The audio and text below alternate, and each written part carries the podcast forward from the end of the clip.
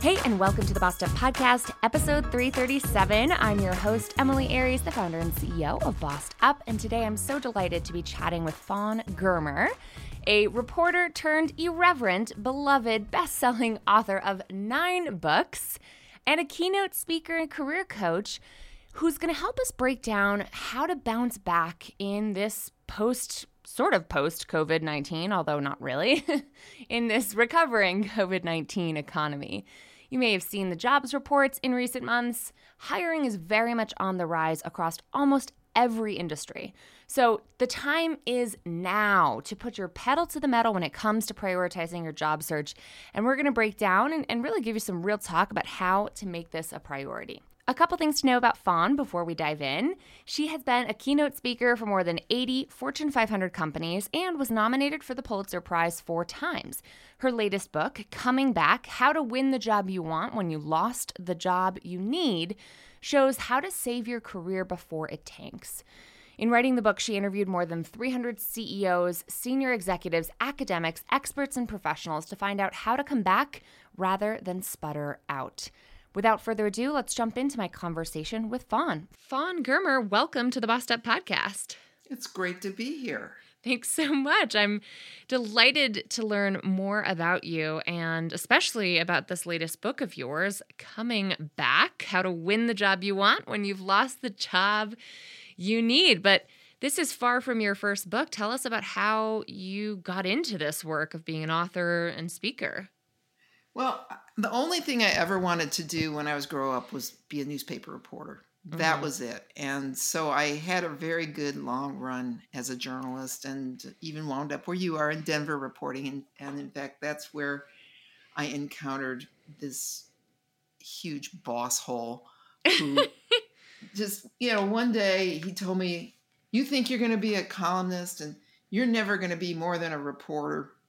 Mm. And you know, I always say sometimes your your greatest mentors are your tormentors. And if he hadn't been such a jerk, I would have been stuck in a dying industry, not sure what to do with my life. And instead, I, I tried for two years. I did that typical female thing of trying to get this guy to appreciate and love me, and didn't work. Mm. So then, after two years, I said, That's it. And I ended up getting hired as an editor in Tampa.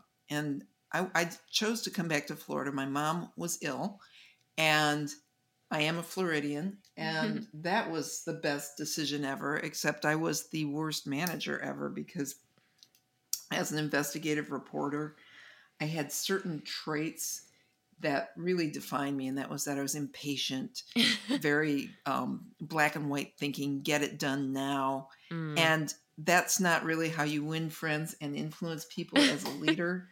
right. And especially as a strong woman in a very male dominated environment. So I went looking for a book that would tell me how to be effective as a woman in a male dominated place. And there mm-hmm. was nothing. And a friend of mine said, Well, you're a journalist, you should write it. And mm. I said, I am so sick of people writing books about things they know nothing about. And that was really the moment that changed my life to this day because my trademark, and, and this book's a little different, but I'm still doing this. My trademark is that I've interviewed so many hundreds of great women trailblazers and leaders to find out what they learned the hard way so we mm. wouldn't have to. Mm-hmm. And my first book, Hard Won Wisdom, I just had this great plan for it. And, it, you know, the one thing that kept coming up again and again with all these women I was interviewing was that you can never know what you can accomplish if you don't take the risk. Mm. And it's okay if you fail a little bit because you have to take the risk. And so I ended up quitting my job to write the book. Wow. And had this plan that I would do the interviews, submit the proposal. There would be a bidding war on my book. It would sell for high six figures, maybe low seven. Mm. And then it, the book would come out and Oprah would get it and she'd wake me up in the middle of the night and say, Fawn, I just read your book. I've got to have you here on my show. And she'd send the Learjet to fetch me and we'd get on so well I'd go for dinner at the condo that night for her and Stedman and Gayle. but I always tell people always have a plan because Mhm. that is the greatest piece of fiction you will ever write. and in my case, I quit my job to write the book and I floundered. The book Mhm. got rejected by every major publisher in the United States. And it if you looked at this file that I still have of all those rejection letters, it's so clear that my dream was never going to happen. Mm, And that's why I tell people you have to have faith in yourself. And and even yesterday, this guy who hired me at the Tampa paper sent me an email saying there are a lot of people at the Tribune who had to eat crow mm. because everybody laughed when you quit to do that. And you Yeah. know what? well, I'm glad they're they're eating crow on that because I just you know I just kept going. I kept getting rejected and had to figure it out, and it was a format issue, and did have a bidding war on my book, and then it came out the day before 9-11 and my tour got canceled and i had to fight through that and i wrote my 29 letters to oprah and something worked. Hmm but one thing happened while I was struggling and could, didn't have a publisher, and that was that a, a former colleague of mine, Carrie Smith, said, "You know, you got to think about being a professional speaker." I said, "You get paid to do that?" And she goes, "Oh yeah, people make a lot of money doing that." So I looked it up, and sure enough, you could make a lot of money doing that. And while I was waiting for everything to happen, I started going to Toastmasters every week, and I practiced my speaking. And by the time that book came out, I was a good speaker. And then Mm. by the time Oprah held it up and endorsed it, I launched a speaking career that has been more fun than I can describe. So I have nine books. I Mm. do a lot of women's leadership work, and, and Hard Won Wisdom was that first book. And I'm just going to start the Hard Won Wisdom podcast because I love that idea of getting wisdom from great women.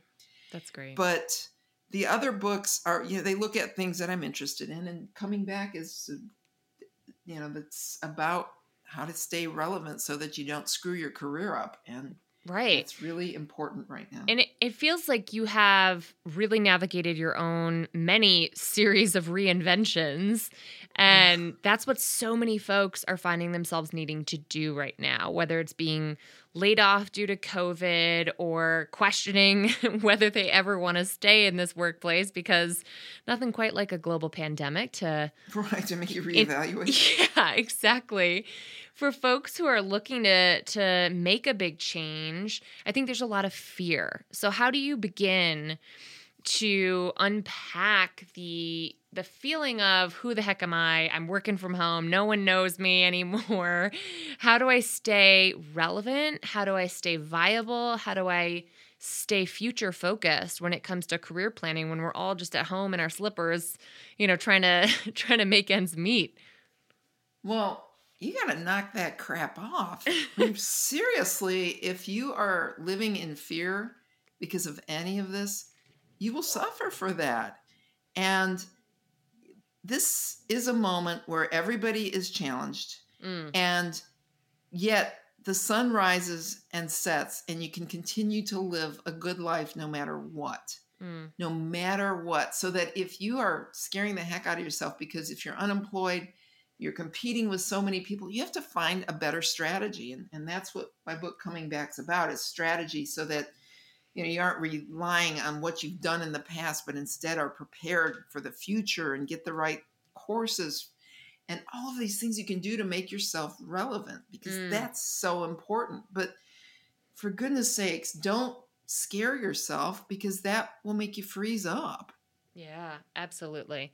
So you're saying, you know, I, I think what I hear you saying is, you know, in order to be tolerant of all the risks required to be a job seeker these days and just keep putting yourself out there, navigating rejection after rejection, which so it's so common, right? It takes twice as long to get a job nowadays as it has in the past. Uh, you can't afford to be your own bully. You gotta you gotta be on your own team, right? Yeah.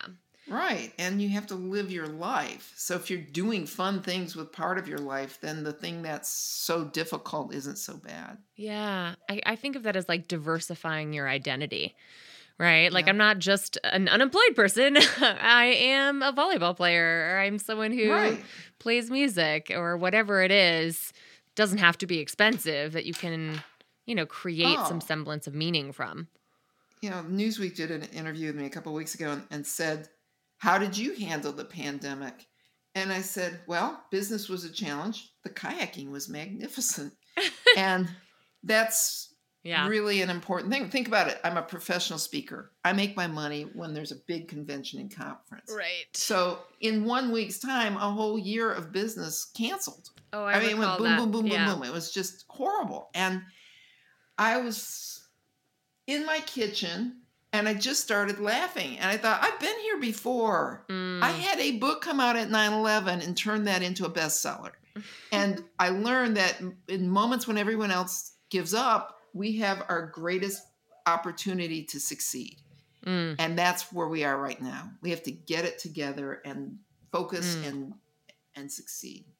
So, what are some of the top strategies that you would recommend people consider? What's like one that you think not enough folks are even thinking about? Well, you have to make yourself relevant. And so instead of saying what you did, constantly add things into your repertoire so you're more attractive. And there are these courses you can take for free at edx.org and coursera.org so that you can study things like innovation, artificial intelligence, robotics, blockchain, all of these things that are going to be issues as we move forward it's not enough to freeze up and, and say, oh, I don't understand that.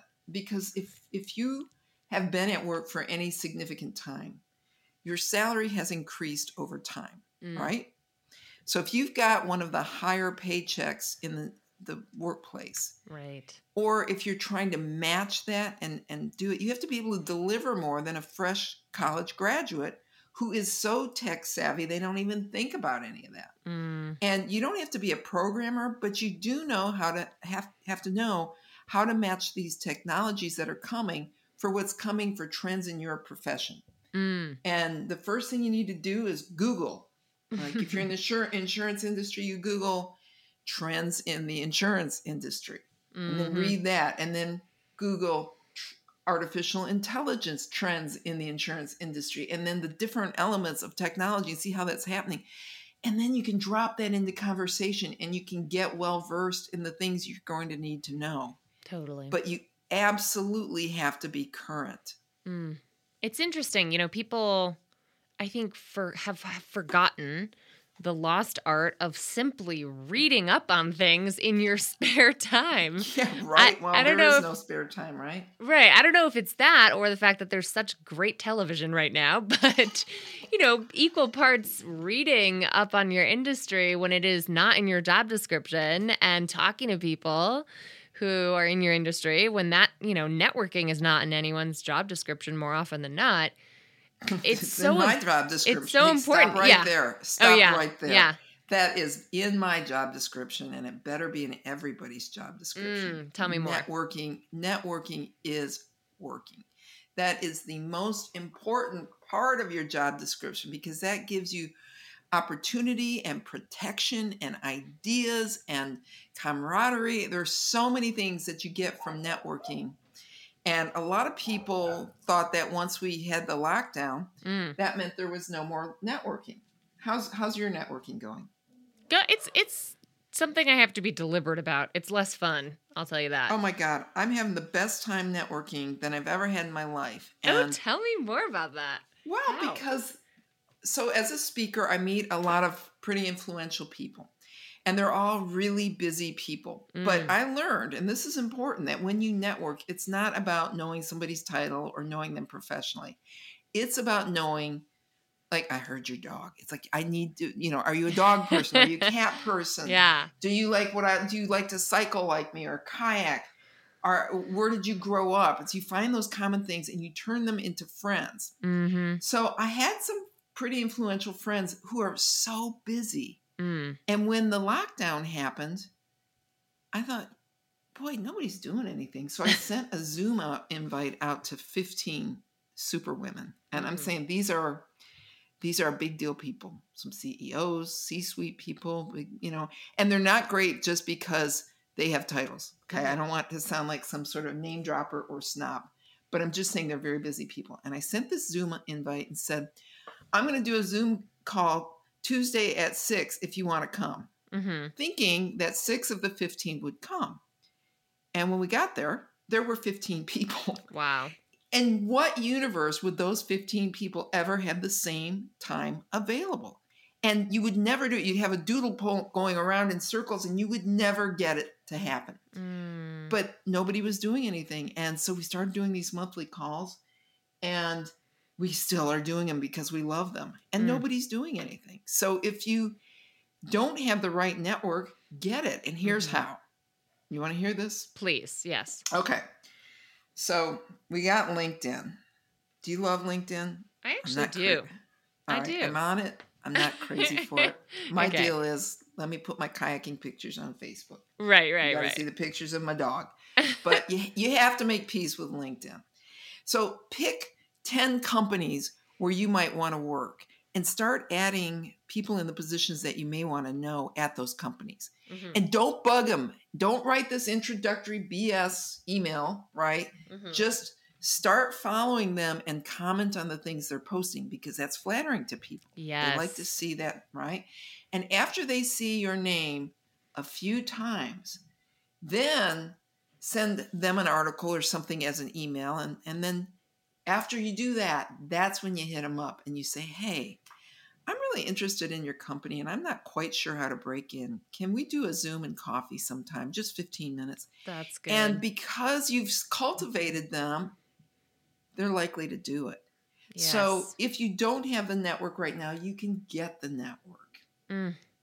I love that. I think that's a really, really good point. And I just think it's smart to play to people's flattery, right? To to be interested, be genuinely interested with in terms of what they're posting, what they're sharing, what's going on Yeah. in their world. I think that is, you know, genuine interest and curiosity in other people's lived experiences right now would take us a lot a lot of the way there in terms of And I- building I new connections. The, the word is genuine because I, I'm not someone, like I said, I was a journalist, so I'm not very good at flattery, yeah. but I am good at being real. Hmm And so just share a little bit of yourself so people can connect with you as a human being. Mm. And the other thing, if I could give to every one of your listeners, would be a little bit of that audacity I had as a reporter, which is that I would go up to people who were very full of themselves and seemed very important. And I would ask very difficult questions because I didn't go to them as someone who thought they're better than me. Right. I dealt with them as professionals. So don't assume that anybody is any better than you. You're as good as anybody else. You may be Mhm. having some challenges, but you're as good as anybody else. Mm. I think that's an interesting point. Taking that sort of peer to peer mentality goes a long way Yeah. too. Absolutely. You mentioned something earlier I want to expand upon, which was, you know, as a job seeker, talking about what you will do instead of relying simply on what you have done. What, do- what does that mean exactly?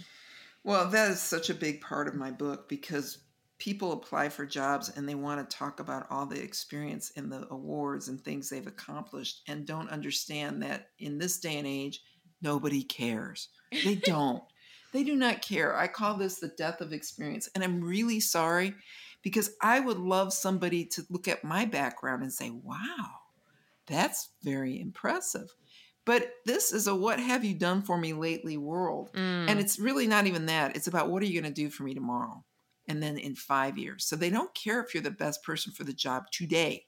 mm, They need to know that in five years, you're going to be the best person for the job. And so experience gives you an advantage later when it's between two people and they're equal. And then they say, well, what have they done? But that's not what's going to get you in the game right now. mm. And how can how can job seekers position themselves to be future focused on the interview, for instance? Well, you have to read my book, but.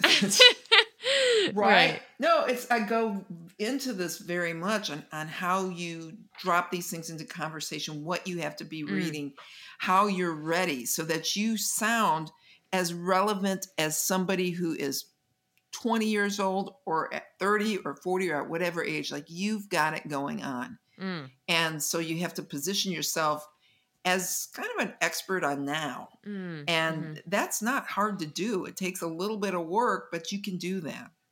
Yeah, you know, you've mentioned age a few times. Do you feel like this is especially important for more experienced professionals? Do you think running into yeah. ageism and, and navigating ageism on the on the job search is something that you're really addressing in the book? Well, that is really where it started. But mm-hmm. I mean, dare because you've got a very young voice. Dare I ask how old you are? I am 33. Okay, so you've got seven more years. Do you know that? Did you get a memo telling you that in seven years you're going to reach your peak earnings? Mm. Right? Don't you think you're going to keep increasing it every year? But it something happens with women at about age 40 and men at 47. Huh. And that is that our earning capacity stalls out. So you may get raises, and those are cost of living raises. And the lucky ones keep accelerating and doing better and bigger and, and whatever. But statistically, your peak earnings occur at age 40. And so that is where the discrimination begins. Now, right. is there age discrimination? Absolutely. There's tons of it. But a lot of people hear that and use that as an excuse. It's mm. not an excuse, and it's it's an explanation. Mm. And the reason that exists is because there is an assumption that the longer you've been doing it, the less likely you are to have stayed current and relevant. Mm. So you can buck that by getting relevant. Yeah, I see what you're saying. Uh, it is it's a hard thing to hear i think for someone who's running into ageism sexism racism that it's right. an ex- it, it is a explanation not an excuse but it, it, it goes back to i think your earlier points on resilience rejection right yeah. this world is not fair this well, world is not equally distributing of of goods and and resources so how would you counsel someone who's feeling really well, frustrated?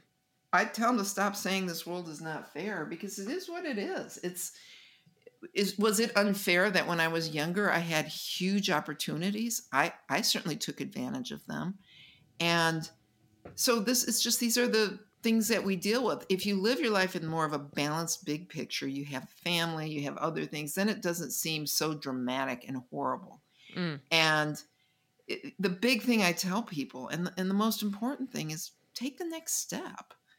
Don't surround yourself with people who are naysayers or who are are miserable. If you've got a lot of friends who are unemployed and they're commiserating with you, that will keep you unemployed. Mm. So you want to be around people that give you hope and you take control of that negative message and you keep taking the next step. So mm. I live in Florida. I'm a big beach walker. And if I'm going to walk 13 miles on the beach one day, by mile seven, my feet are screaming in pain. Uh, they are screaming. They want me to stop. Mm. But I've learned that if I take the next step and the next and the next, sooner or later, I get where I need to go. So if you are trying to find a new opportunity, whether you're working now or unemployed, it's painful, just like my feet, right? it hurts. Yeah. But if you take the next step and the next and the next, you will get where you need to go. The mm. people who don't get there are the ones who get frustrated. They slow down, they stop looking, they think they aren't going to get anything. And so all they are doing is creating more opportunity for you because you're going to take the next step. Mm. Mm-hmm. Absolutely. Do you have any words of, of advice that you've received? I know you've talked to so many high achieving, brilliant people. Uh, as a journalist, as an author, as someone who interviews a lot of people, do you feel like you've ever heard advice that's really stuck with you over the course of your career when weathering storms, when when calling upon your resilience? Well, I've heard a lot, and so if, if we got me, I'll tell you the best advice some of it, okay? One being I have a three step formula for dealing with crisis mm. because I, my mom was sick for 20 years. She was paralyzed by a stroke, she had Alzheimer's. Mm. And I realized the faster I learned to accept, cope, and adapt, the faster I could be happy with what we had instead of worrying about what we'd lost. Mm. Because I knew when she started repeating herself a hundred times, I knew the day would come when I wouldn't even hear her voice. Yeah. Or then when she would just be there silent, I at least could see her and hold her and love her because mm. the day would come when she'd be gone. So I knew accept, cope, adapt. So that's the first thing. Mm. Another thing, and, and this is something we as women are, are terrible to ourselves with our self esteem. And early into my interviews, I did an interview with a woman who created Nature Sunshine Vitamins. And it was a company she started with $150 and an idea. She had no college degree, seven kids, turned it into a company that this year will make more than $600 million. And I said, Wow, what's your leadership style? And she goes, Well, I go to the closet and I try to find something that fits me because I'm overweight. And then I go out in the world and I do the best I can. And I said, Wow. I said, You know, I just read this article about you and you have five houses and all kinds of money and all the success that any of us would ever aspire to. And you're not kind to yourself. And she said, No. And I said, So you've got a self esteem issue? She goes, Can you imagine what it's like to stand in front of a vitamin company and be overweight? And, and I started asking all of these superwomen about their self esteem and found out that fairly universally, universally, people were negative to themselves. They were really hard on themselves. And that freed me to love myself as I was, whether I'm overweight or not, whether I am eh, acting smart or not. I just give myself a break because all of that negativity we put in our head is garbage. It's garbage. If these people that we put on a pedestal are doing the same thing, that tells you it's not real. And especially now, if you feel like you've been kicked around a little bit because of the COVID stuff, be kind to yourself. If you gained weight during COVID, which a lot of people did, right? Say this a healthy body's a perfect body. Because I learned that when my best friend got cancer. You know, a healthy body is a perfect body tell yourself you're going to get through all of this because you're strong enough, you're smart enough, you deserve it. There's nothing wrong with you. What you've been telling yourself about the problems in your brain, that's that's not real. That mm. self-esteem stuff is just garbage. Mm, absolutely. I think that is such a wonderful note to end on. Fawn Germer, where can our listeners learn more about you and your work and your fantastic new book, Coming Back How to Win the Job You Want When You've Lost the Job You Need? Well, the first thing you do is uh, there, I sent you some links for the show page, and that's I've got two freebies. One is so that you can recharge your career during COVID, and the other is on taking the next step. So those are free. You can sign up and get those. Then you can go to my website, which is at fawngermer.com, and that's F A W N like Nancy, G E R M like Michael, E R.com, fawngermer.com. My book is everywhere, so you can just um, hit your favorite resource to get books and, and look for coming back. And I love to hear from people. My social media is all over my webpage if you want to hook up that way. But I love hearing from emails and things about what people are going through. So awesome. stay in touch, people. Thank you so much, Fawn. I will put links to all of those wonderful resources in today's show notes. Fawn Germer, thanks for sharing your time and expertise thanks, with us today. Emilie. And it's great to talk to you. To learn more and get links to all the resources Fawn and I discussed, head to bossedup.org slash episode 337. That's bossedup.org slash episode 337. And now it's time for this week's Boss Move of the Week. This week, I am delighted to be celebrating a client of ours, Christy in Dallas, who's a current member of our Level Up Leadership Accelerator. She's been making all kinds of impressive boss moves lately after Christy started Level Up having just been let go from her education technology position of 19 years. Now, she joined Level Up because she was determined to sharpen her management and leadership skills while she continued her job search as part of her retooling plan.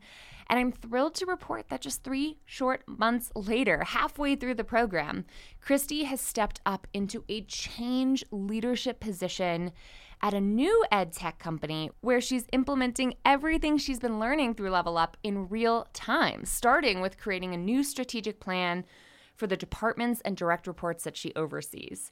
Congrats on this major achievement, Christy, and on the major impact you're having at this new company already. I'm sure the next few decades are going to be just as, if not more, impactful and impressive than the ones that preceded this. Congratulations. And now, boss, I want to hear from you. If you've got a career conundrum that will inspire a future episode, or you got a boss move to share, I want to hear from you. Call it in to the Bossed Up Podcast hotline at 910 668 BOSS or 2677. You can also send me a voice note, a voice memo at info at bossedup.org. So, what did you think about what Fawn had to say today? I'd love to hear your thoughts, your feedback, and what you would add to this conversation. Tag me on Instagram with your thoughts at bossedup.org or at Emilie Aries, or let's keep the conversation going in the Bossed Up Courage community on Facebook. I hope to see you there. Until next time, let's keep bossing in pursuit of our purpose, and together, let's lift as we climb.